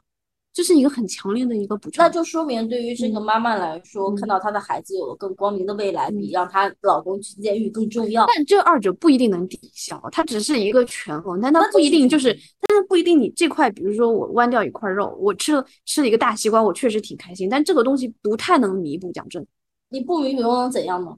对啊，就是就是忍了吗？因为我的意思就是忍了这样的，因为是这样，就是那你除非是说你你要你把它弄进去了，那他会受到的痛苦更大。那你你总不能由此推说，我知道结论是一定的，结论是我一定是理解他这个行为的，我只是说这个妈妈在这个这个过程中，其实她为自己的孩子牺牲了很多。哦，当然当然，当然是这么讲吧，就是牺牲，就是我觉得父母对于孩子的牺牲，在各个层面上其实牺牲都会很大，不一定就是。就我们通常理解那种牺牲，就是你还是在一个所谓的。一家三口的结构嘛，我现在这个家庭我都没有了，我仍然要为去忍受那个那是前夫的这样一个重对我一个，我我觉得这这个伤害其实是很很严重的伤害了。所以我们就你觉得你近两年都生活在一个巨大的一个可笑的一个荒谬的世界中。那就我们就祈求祝愿祝福他，就是他的孩子能够好好赡养他，就是因为孩子只能是孩子是他最后的慰藉。嗯，那当然就是现实生活中就是也没有嘛，其实。OK，这个就不谈，但我只能告诉你是也没有啊。哦，那 那就很很很唏嘘了。那那这个就是谈到这个呃，因为这么讲，有的孩子不把父母的行动当成是的，是的，这个。怎么说呢？就是我觉得是程度问题啊。就首先就是最严重的一种，就是他可能完全对父母是没有这种奉献心理的。但是即便是那种所谓的大孝子哈，他对父母的付出，他的感情都是远远比不上父母对他的，就永远是不对等的，永远是孩子对父母是要远远少于父母对子女。没关系，等他成为父母的时候，就他就对就还债了，就还债。嗯嗯嗯。那那像这种就是像取证这块呢，就是因为很多人说可能一些手段那个证据不太能作为呃法庭支持的证据，这块有没有什么说法？说出轨吗？出轨之类的，或者说是微信聊天记录啊什么的，或者所谓跟踪啊、安监控器啊，这这些都能被采纳吗？就是你肯定不能在别人的房间 监控器，这肯定是不行的。但如果说你在自己的家里面，就像王宝强，他在自己家拍到了马蓉。呃，这以下都不是，以下都是我们只是说一些没关系，没关系，王宝强不会来告你。不是，跟王宝强没关系，不是。我的意思是，你看，我出于安全考虑，我我在我家里面，因为你把这个监控器装到外面，有的邻居会不同意的，所以那楼道里楼就是装到楼道里，有的邻居会不同意的。如果说你这个这个监控器能照到人家家的话，嗯。所以你说，因出于安全考虑，我在家里面或者是门口这边装个监控器，对着我自己的门，这样确保说我能知道说谁进我的屋子，这不是很正常吗？对不对？是吧？然后我我在我们自己的屋子或者装一个监控器，那我家里有宠物，我得知道宠物的情况，或者我要知道小孩子的情况。有的时候家里有可能。阿姨是吧？阿姨可能照顾孩子，我担心她对孩子不好，这不很很多嘛？就是黑心。对，这个是很正常的。对你装一个监控器是很正常，那无意中拍到了，就是另一半跟跟跟小三、小四、小五、小六，就是这种，这这有什么违法的呢？违哪门子的法呢？这这不是意外的收获？哎呀，对吧？就你明白了？开心，就这个事情，嗯，这有什么值得开心？收获吗？收。收获是正面的词吗？就我的意思就是说，就是就是这个事情，就是有些人的想法不要太过于就是龌龊，就是。那那别人装这个东西不是为了抓你，你自己没有事情，你为什么要担心，对不对？你自己做了一个不好的事情，那那你转头说人家有问题，那其实有很多他人家不是在家里发生的嘛，比如说带到酒店去，那你肯定不能在酒店抓奸装装监这种其实就是不太容易拿到什么了。那你如果就是不小心一下子碰到了，我拍了张照片，我也没啥吧。但是你你想，你能拍到的肯定是公开场合拍的，你可能只能拍到两个人并排走，也就。那就是就是也就是亲昵吧，对吧？亲昵也这个证据够强吗？只是只是亲昵，那就那就解释一下你和他为什么频繁的出入不同的酒店。那就要意思是说，如果单张的强度不够的话，我就多拍几张，就是最好是不同时间，我都是反复的拍到。对啊，明白，对吧？就是因为你试想吧，就咱们真的真的就是，嗯我们这是这跟律师什么没关系啊？因为我不会做这种事，这跟我没有关系。我他不会，但是你你不会觉得就是，我会问当事人有没有这种东西，我会问说，那他说出轨，那我可能会问啊，出轨那你有什么证据啊？是吧？那他可能会说，哦，我可能拍到拍到了那个他跟他进酒店的照片。那如果单张的照片呢？我肯定会说，那可能证据不够充分，因为人家就说人家可能有一个什么事儿，因为人家有的时候也可能是真的有什么事儿，尤其是当你的举止又没有非常亲昵的时候，那人家可能就是因为工作上的一些原因，这是这是都有可能的，明白明白。所以你单张的肯定不能那个什么。那那如果说我们也见过一些哦，这这个我有点记不太清了，因为不是我自己不是我自己的案子，听说的就是有那种就是。频繁的，就是他可能在外面，他可能在外面有一个窝点，或者他压根就是小三儿的自己的房，自己的院子，他可能老是跟着同一个女的，然后进进到那个进这个院子，同进同出。那他那那个配偶那一方，他可能就蹲守了一段时间，他有很多录像，就是这就是今天几点进去了，什么时候出来，什么时候进去了，什么时候。哎那像这种就是就是在别人的房子，我我在那儿蹲着天天录，这个有没有一些问题？说我侵犯他们隐私之类的？侵犯什么隐私？我录蓝天，录大树。也也是我偶然录到的，是吗？就是我的说法，我就是很喜欢这个这个地方，我就很喜欢这个楼道、这个垃圾桶、这个外卖箱，我就在这天天录。我觉得这岗亭特别漂亮，然后我就想记录他每天不同的时候的光我就录到了我老公。哎呀，他总是在这个时间出现，我也不知道他为什么这就是我的这就是夫妇里的心有灵犀，缘分。这就是这个公开讲嘛，就是这种是。他公开出现暴露在公共场合的，那如果就是不那么公开嘛，我就说，比如说我也没进人家家里，但是我就是在他那个门门口、楼道的门口天天录。我不敢确保一定没问题，嗯，但是有总比没有强，就还是要鼓励我要要最好录，是吧？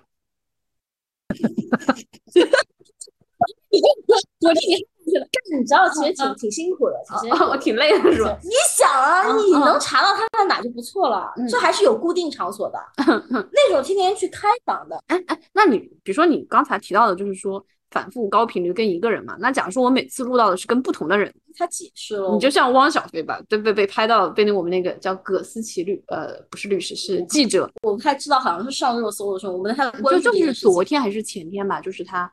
他现在他拍到他跟五个不同的人的照片，每个都是一张，反正他不是离婚了吗？嗯，是婚内拍的。嗯嗯，对，就像这种，我拿出这种照片，我能说他，吧？你看他这样，你想怎么说都行。那对方你就解释，你天天跟着不同的人出入，就很亲密、很亲密的照片，为什么？就是你在干嘛？就就是你还能有几个好妹妹？就亲亲亲我我的照片，对你有几个好妹妹？解释。对这个事情，就是始终就是打官司啊，嗯，咱不说私下谈了，私下你谈成什么样的有可能吧，嗯，但是你打官司，你当证据的时候，看图说话，你懂吧？嗯，就是当我没图的时候，我都能说的天花乱坠，那我再配个图。那你怎么说都可以，那你也要听听对方法官的话，他会听原告说，他也会听被告说，他不会说我光听原告说，我不听被告说，不给被告解释的机会。我我我我想问的是，说就是说，假如说这个东西就是完全被法官采信的，那他这种跟不同人每个都是一次和和跟同一个人每次是多次，他的严重程度有区别吗？这个我性质上有什么不同吗？哪个更？其实你不觉得这种算道德评价？嗯，我我我觉得是道德评价，但我不知道法官会不会去。我我我考虑这个。实话实讲啊，我也没遇到过 这种情况。因为你试想啊，你就我自己而言，我做一个做个普通人，嗯，如果你你你不同的角度结，我觉得结论会不一样。你你往好的想。就是往好的想，他每次都跟不同的人，就说明他其实没有一个 情感的出轨。情对，他有可能没有情感的出轨，他可能只是他可能只是喜欢一些新鲜感啊，是吧？他最后还会回归家庭。你要安慰自己，你可以这么讲，对吧？但他如果是就跟一个，就说明人家有可能是真爱啊，自己才是那个好像是。但你反过来想，就是第二种，他可能是说明这个人是有感情可言的。第一个人他可能就是一个。我觉得，我觉得反过来讲，就是那种频繁的，我可能会担心染病的可能性会大一些。我我可能这些都是道德评价，就就这个其实很难去讲严重程度了。我觉得可能还是要具体情况具体分析，总归都不是什么好事儿。嗯嗯，对。我我来问呃最后一个问题啊，我们愉快的到，我们今天好快乐。那那个事情我再多说两句，就是你像这种照片其实很难啊，就是你说的是就是取证难取证很难，因为你我这么讲，你拍到一张都不错了，你还天天在那蹲点，要不然人家葛思琪人家是花钱买的，那种照片都是要花钱的，那不是他不是狗仔吗？他自己不是拍照的人，不是这不重要，我都不知道我要我要说的不是这个问题，我要我要说是什么？就是你们想最后让法官认定他真的出轨了，嗯。还有一些别的证据啊，那讲啊讲，这个是我们大家应该都想听。就正常情况下，遇到对方出轨，你想到第一件事不会是离婚的，嗯，你想到的第一件事就取证，不是取，那是那是什么呢？看你 肯定是吵架呀，当然不是啦，我当然要按下不表，先把证据搜集齐再离了呀。是啊，你你看，哎，正常情况下啊，尤其是如果是女方，如果真的发生这个事情，肯定会跟男方吵的。嗯，那他就把东西都销毁了嘛，就不是你不是拿你你不是这个意思，就他本身不是为了离，他可能会说你为什么跟这人这么亲密？你到底跟他有什么关系？你一定不要再这么做了。有的男方一哭二闹，然后他就可能就哄回来了，就不一定是为了要离婚，你知道吧？是为了什么呢？有多少对方出轨，但是这个婚姻还在存续啊？大家都是装聋作哑吗？应该也不是啊。但是我还是要吵，就是发泄出来，不是说不是说发泄出来，就是你可能说我要离，然后男方就啊，我真的是一时糊涂，我头脑发热了，他上他上赶着，我们不要限定性别啊，就是他上赶着来的，有有没有这种情况？有，肯定会吧。然后他就原谅了，然后呢？录音啊。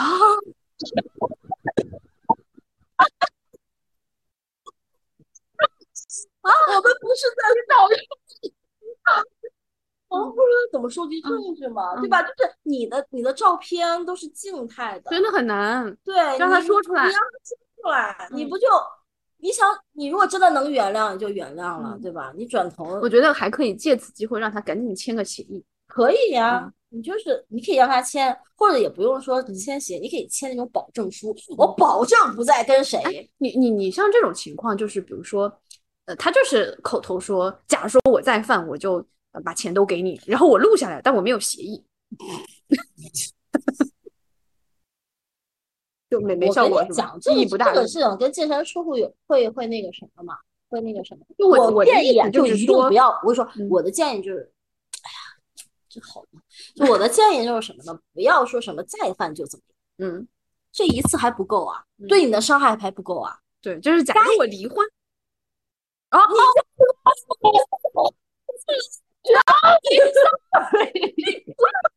你离婚了啊？那知道离婚，我们我们的钱都是你的，不用也不用，嗯，过犹不及，懂不懂？你可以大件是你的，不用大件，嗯，你就可以直接约定房子，房子咱俩也别共同共有了，嗯，按比例分，就约定明确约定这个房子百分之六十是我的，百分之四十是你的。明白，明白，你明白了吧？就是你这个约定约下来，赶紧去那个不动产过户。嗯，当然能过就肯定更好，过不了有张纸也成。嗯，明白。你就不要写，而且不要写那么多什么，因为他出轨啊，各个方面。明白，明白。或者如果你写，一定不能仅此于此，你可能要更明确。那我我我其实我刚才想问，就是说这种如果我没有书面的，我只是有个录音的约定，效果不太好，是吗？不太好，尤其因为这是一个，这是一个很。大的很大的一个资产的处置，嗯，或者还有好方法，还有什么好方法呢？呃，这个东西，嗯，你看你都干这事儿了吧？嗯，这东西给孩子，嗯，这是很多人能接受的啊。对对对对，转移给孩子，给孩子，咱俩谁，咱俩也别争了，都别要，咱俩也别吵了。那因为我可能担心你在外面，你你将来哪一天把这个财产给小三小四了，我孩子最后，因为很多其实父母他不是。为自己考虑，他是觉得说你在外面找小三小四，万一还有别的孩子，我自己的孩子怎么办？明白明白。父母的那份你知道关爱啊，你知道吧？所以他就是说我不是在替我自己争，我真的是替我孩子在争。很多很多人到离婚的时候也是这样，所以我们会给的一个思路就是这个东西不让给，就转给孩子，转给孩子。但这种也是，就是前提是孩子其实成年了，是吗？如果未成年，成年成年人只是没有明。他只是不能去赠予给别人，但他可以拥有。他不能接受赠予，纯 赠与是可以的。OK，民法白上了，靠！Sorry，这是这也是一个，其实也是个思路啊。就今天提了很多东西，它其实是一个思路。嗯，那怎么办？我后面没有声音了。没有，没有，没有，没有，没有，不是。你你要知道，就是你像我，我也是踏踏实实学了四年法律的，我我还是天天 sorry，我还是得找你嘛，对吧？你想咱们这一节课要真有那么那么大的一个什么，大家都别干律师了，对不对？当然，就是其实我觉得对于我来说，我还是希望大家能就是不走到这一步，就是不要走到离婚，不要就不要走到离婚，不要走到说非得去法院，就不要走到去法院，嗯，太太摧残了。因为每个人其实就法就是诉讼这个东西吧，因为是这么讲，很多时候虽然我也知道当事人本身不是为了钱，他有的时候是为了一口气，就是为了一口气。是是是，但是你到了法院的时候，有可能你自己气没顺，你就更气了，就更气了。然后而且这个过程很煎熬。嗯，有的时候我更多的只能去舒缓，给当事人做一些舒缓的工作。嗯嗯。但更多的就真的只能你你催不了，我也能做的就是催催法官，那还能怎么样？法官就是不开庭，那我也没法儿啊，对吧？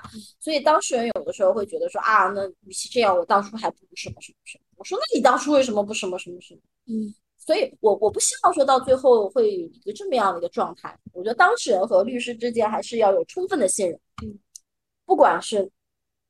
商事还是，尤其是这种家事的这种案子，一定要有充分的信任，因为，嗯，很多时候可能，嗯，我们能够陪伴他的，就是这，这可能是他人生的一个低谷期。我经常会跟我当事人说，我说可能这是你人生最低谷的一段时间。嗯，当然你可能会有事业的低谷，但是你也可能这个东西，感情嘛，对吧？嗯，我自己的当事人就是，尤其是不管是找我咨询的也好，还是什么，还是女女性偏多，女性偏多。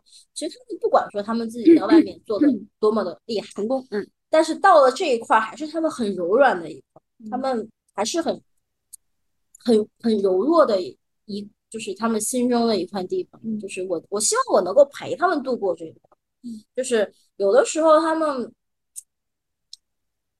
实话实说，从我的角度来说也蛮累的。就是这其实一定程度上，我我真的是情绪垃圾桶啊。呃，对，而且就是这个心理疏导，而且有的时候可能当事人他也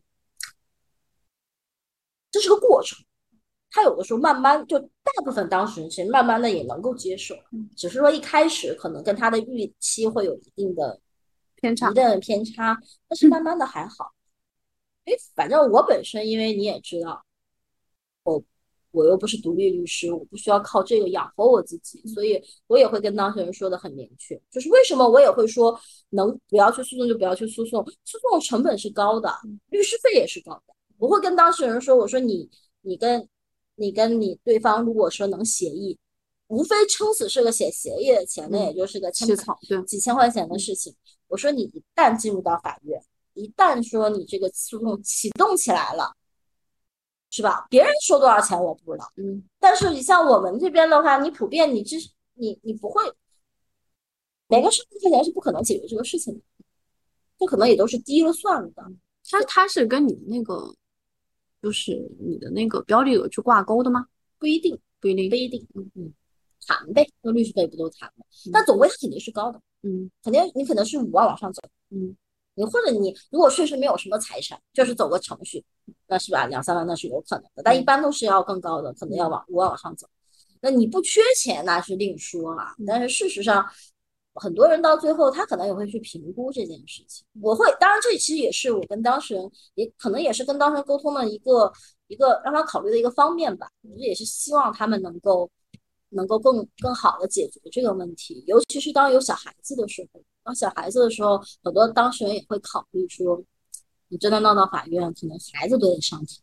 嗯，这个对于孩子的这样的一个，因为因为就算孩子不上庭，但是你你们双方能够比较比较私密的解决这个问题，孩子可能知道也会相对比较少。但是一到法庭，因为你一到法庭，就真的有可能是争的。很难看，很难看，就有很多事情可能都要扒出来谈。嗯，那你们在生活中，因为有的这么讲了，北京这种地方，有的你可能就只有这一套房子。嗯，那除非是一个人去外面另租房子，不然那俩人可能还得在一个继续对。然后你那边还打着官司，哎，真的还蛮 是吧？想想这个场景就有点精彩了呢。嗯，就是这确实会很难，我觉得是很难，就是所以。还是诉讼真的是最后一条道，嗯，诉讼真的是最后一条道，而且是最后一条，布满荆棘，然后对自己的各方面损耗都是消耗都会很大，嗯，但但但确实有的是没办法，有的是不打官司这婚离不掉了，嗯，那就没办法。那你其实就是你说的一方坚决不离婚吧，否则的话不太可能是离不掉，不通过诉讼，不是啊，就谈不了，就没法谈下来，协协调不了。是钱谈不了哦，明白。更多是钱谈，就只能交给交给法院。我这么讲，嗯，尤其是咱们现在比较年轻一代，嗯，谁离了谁活不了，我为什么要 一直跟你在一起？好，说的好，对不对？就真的就是很多被告的心声呢，真的，这这或者是原告的心声都会有。就是之所以就是之所以谈不下来，其实不是说我不同意跟你离了，更多的还是说你没有给我足够的补偿，而且尤其是有的时候是应得。嗯。就这么讲，有的时候法律上、法律角度上可能不不一定是应得的，嗯，但情理上，但情理上其实可能就是人家应得的，对吧？你法律怎么判那是一回事。有很多当事人他会说，他他比如说他开了一个这个这个这个方案，对方不同意，那我会跟他说，我说那可能你到了法院也拿不到这个方案，嗯，那他会觉得说，法院如果这么判，我就认了。但是你要想跟我离，而且还是你就经常会有那种就是。其实有的时候原告是犯错方，嗯，我不说男女啊，就是说提起离婚这个事情是犯错方，嗯，他可能出轨了，嗯，他可能需要跟另外一个人，对，然后他还要离，他离还不给，不给钱，还不愿意说稍微多给一丢丢，嗯，这个钱甚至有可能是给到自己孩子头上的，嗯，他就觉得说，那我们还是要按法律层面上去分，嗯，甚至还不同意按法律层面上分都有可能，还要多分。就这不说多分，他可能就会说啊，没有这个，嗯，他可能会因为有一些财产可能他掌握，他可能就不认，他就他就隐匿了，他就隐嘛，嗯，他可因为你你作为另外一方，你你不通过法院，你肯定不可能查到的，对不对？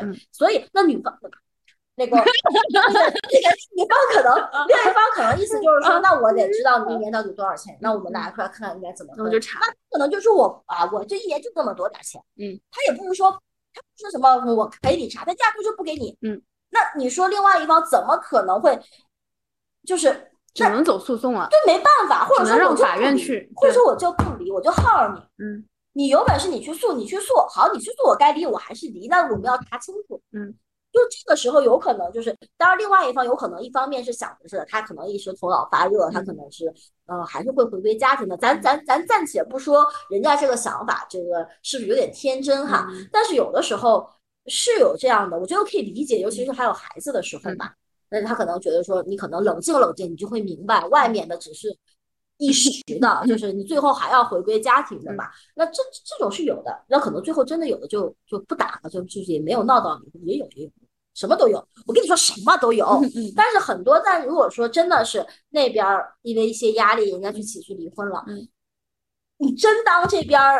人家无过错方在这边，人家就不舍得跟你离吗？其实不是的，离呗，该怎么离怎么离，该少的钱我一分都不会少。你不同意我的方案，可能是可能法律上是稍微那个什么了点，那没关系，那就离，该怎么弄怎么弄。嗯，法院你怎么判，你只要是依法裁判，我能接受，没问题。就更多其实很多是这种情况，我觉得没有什么不好，没有什么这种情况下确实没法，你不应诉，你也跟他谈不下来。嗯。就不是一种能谈的状态，也不是一个能谈的这种这种怎么说情况，你没法谈。你有些事情你不掌握，各方面都谈不了，对，不具备那个条件。对你，你不掌握这个内容，或而且有的时候其实是什么呢？有的时候是，嗯，有的时候也是这么讲吧。你诉讼你还是可以谈的嘛，嗯，你诉讼的全过程你可以任何时候我都一直都在谈，对，一直都在谈也是可以的，而且很正常。因为这个时候你这个你了解到更多的情况了，或者是因为有的时候是原告的一些想法是明显不符合一个这个法律的这样的一个判判的一个情况的，就是我们见过一些很离谱，但当然那个时候可能是我们想我们是原告，那那那对方非得要彩礼，要把彩礼要回去，我觉得你说这。应该不用我来来说吧，就是彩礼他肯定要回啊，但他就觉得是反正是谈嘛，反正我就你要谈，我就把要求都提出来，要求，那最后没办法，我们就起诉嘛。我们起诉的过程，那那那那法官肯定会跟他说，你这条你这条没有意义啊，他那个不涉及任何骗婚，那那孩子都已经多大了，是吧？嗯，然后然后然后那个那那那个然后法官那那最后也是调解结的，调解结的案，调解结的案，那那那这些。无厘头的这些诉求肯定就被咔掉了，双方就就更核心的问题，只要最后能达成就达成了嗯，就是能不诉，能协商，能协议离婚就协议离婚。如果非要到诉讼，能调解就比判决强。当然，律对于律师来说，肯定就少赚钱了。我肯定少赚钱嘛。还好，你完了，谢老板，完了，今天你的生意对吧？一而再，再而三的这，嗯，感谢鼓励大家不起诉谢谢谢谢老板有给我了基本的生活的费用，让我可以是吧？不用天天做心理咨询师。这期就 愉快的不不愉快的结束。OK，我们就法庭见。